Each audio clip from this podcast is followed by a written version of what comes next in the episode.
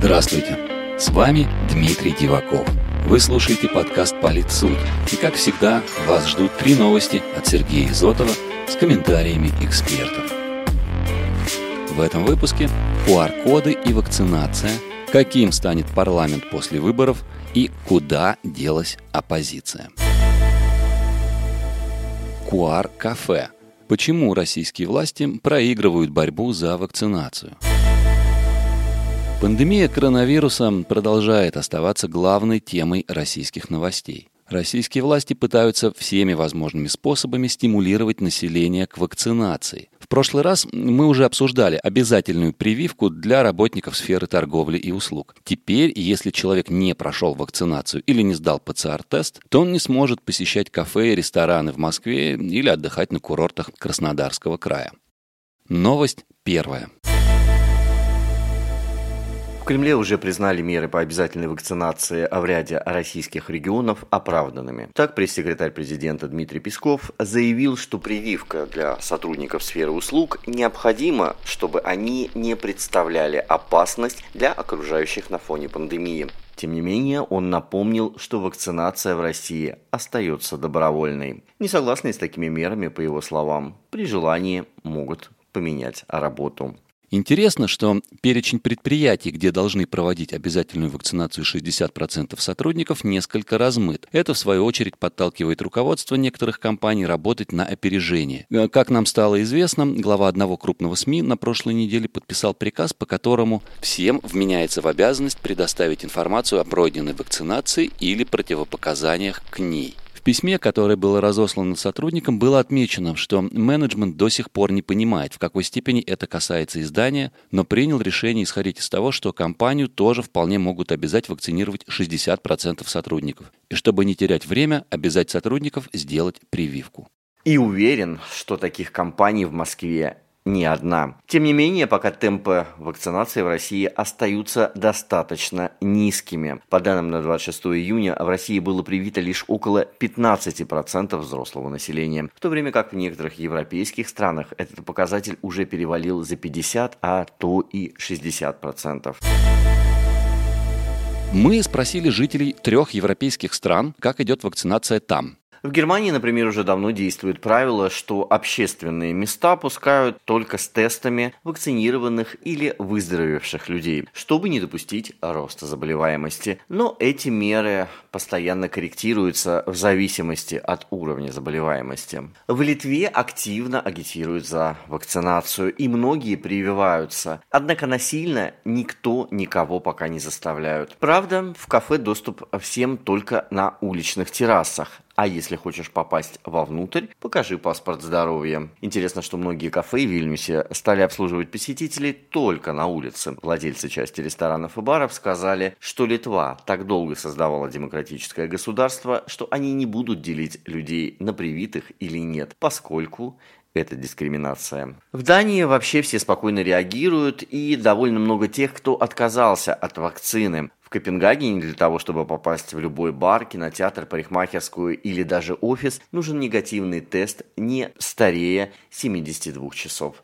При этом ПЦР-тест для жителей страны бесплатный. И во всех трех странах темпы вакцинации гораздо выше – 50% и более. Почему же в России, где вакцина от ковида появилась одной из первых, уровень вакцинации такой низкий? Ответить на этот вопрос мы попросили президента Российской ассоциации политических консультантов Алексея Куртова. Люди не верят в эту прививку. По мнению политолога, властями была фактически провалена кампания по пропаганде ее качества и полезности. Если спустя 10 месяцев с момента создания этой прививки у нас до сих пор не рассмотрели, не сертифицировали и не дали добро на ее использование международной комиссии, то это вызывает вопросы, говорит господин Куртов. А кроме того, желание власти использовать прививку в качестве политического инструмента в нынешних условиях не понравилось людям, считает он. По мнению эксперта, свою роль здесь играет и традиционное недоверие населения к качеству отечественного фармацевтического производства. Но даже поняв, что идет третья волна и прививаться все-таки нужно,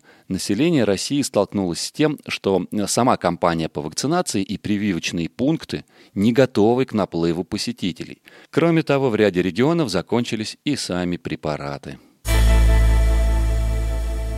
Как изменится российский парламент после выборов 19 сентября?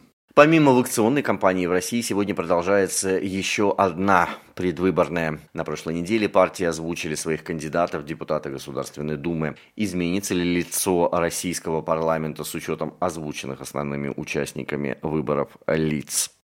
Это новость вторая. Итак, все основные политические силы уже назвали своих претендентов на депутатские кресла. На предвыборных съездах так называемые парламентские партии определились с предвыборными пятерками кандидатов. В «Единой России» вверху партийного списка будут министры Сергей Шойгу и Сергей Лавров, главврач ковидной больницы в Коммунарке Денис Проценко, руководитель проекта «Сириус» Елена Шмелева и детский омбудсмен Анна Кузнецова. Во главе коммунистов, как всегда, Геннадий Зюганов, за которым следует летчик-космонавт Светлана Савицкая, глава совхоза имени Ленина Павел Грудинин, первый зампред ЦК Юрий Афонин и губернатор Орловской области Андрей Клочков.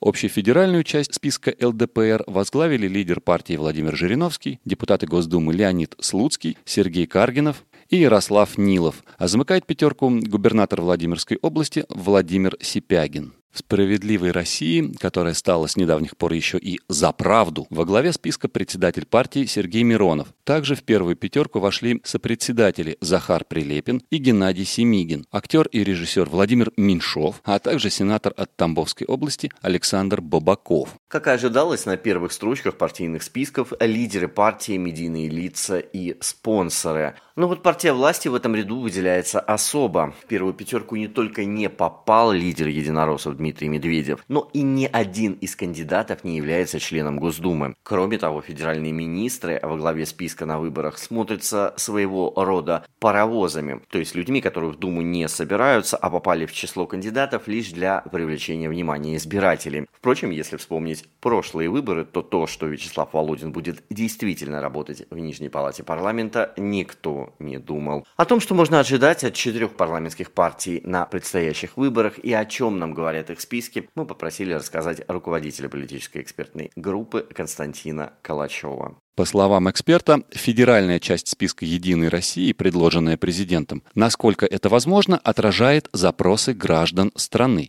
Увеличение мер социальной защиты, поддержка семьи, материнства и детства, улучшение качества образования и здравоохранения и так далее. Этот список будут позиционировать как команду профессионалов, добившихся реальных и заметных успехов, считает господин Калачев. Что касается КПРФ, то тут, по мнению политолога, оказалось чуть лучше, чем прогнозировалось. То есть не только заслуженные партаппаратчики, но и электорально привлекательные фигуры. И даже Геннадий Зюганов во главе списка в этом случае выглядит как патриарх, а не как тормоз, уверен он. Отдельное внимание эксперт обратил на третью фамилию в списке коммунистов – Павел Грудинин. С учетом гонений на него, это обозначение того предела смелости, на который готова пойти КПРФ. Своих не бросают. С курсом Путина на суверенитет и возврат традиционных ценностей в целом согласны, но готовы и оппозиционность проявить, добавил он в беседе с нами. В списке ЛДПР Константин Калачев разглядел лишь одну неожиданность – отсутствие сына Жириновского Игоря Лебедева, того самого, которого ранее даже прочили в преемнике вождя этой партии. Список ЛДПР – это заслуженные люди партии плюс один человек от администрации президента. Главное, что во главе списка сам Жириновский. Подытожил эксперт. С определенной долей пессимизма господин Калачев оценивает федеральный предвыборный список партии «Справедливая Россия за правду». В одну телегу впрячь не можно коня и трепетную лань. Забылся я неосторожно. Теперь плачу безумство дань. Это все, что я могу сказать про список эсеров.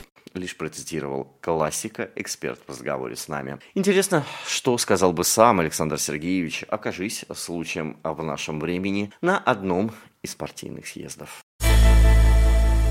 «Не думай единый». Почему оппозиционные политики идут на региональные выборы? Новость третья. Впрочем, на самом деле оппозиционных кандидатов среди участников думской кампании нет. Но это не означает, что несистемная оппозиция смирилась. Большинство таких политиков предпочитают региональные кампании. И вот почему. Казалось бы, оппозицию должны привлекать именно федеральные выборы, но они выбирают региональные. Причина проста – выше вероятность избрания. К тому же в Москве или Питере и региональные депутаты будут достаточно заметными. Так что эта целесообразность не столько политическая, сколько пиаровская, рассказала нам эксперт Центра консервативной политики, а в прошлом один из лидеров петербургской несистемной оппозиции Ольга Курносова. Впрочем, действующая власть сегодня сделала все, чтобы даже на этом этапе не допустить оппозиционеров к выборам, не только федеральным. Так, муниципального депутата Московского района Красносельский Илью Яшина не допустили до выборов в Мосгордуму. Избирательная комиссия сообщила, что я признан лицом, причастным к экстремистской деятельности, и участвовать в выборах мне запрещено. Суд не рассматривал мое дело, никаких доказательств экстремистской деятельности не представлено, написал господин Яшин у себя в Facebook. До этого окружная избирательная комиссия по Нагатинскому одномандатному округу Москвы также поступила с бывшим координатором московского штаба Алексея Навального Олегом Степановым. Ему отказали в открытии избирательного счета для сбора подписей для выдвижения на выборы в Госдуму. Самое интересное, что тоже решение суда о признании ФБК экстремистской, о котором мы говорили в одной из прошлых программ, еще не вступило в законную силу. В лучшем случае это произойдет 9 июля, но, скорее всего, и еще позже, после рассмотрения судом апелляции, которую обещают подать юристы ФБК.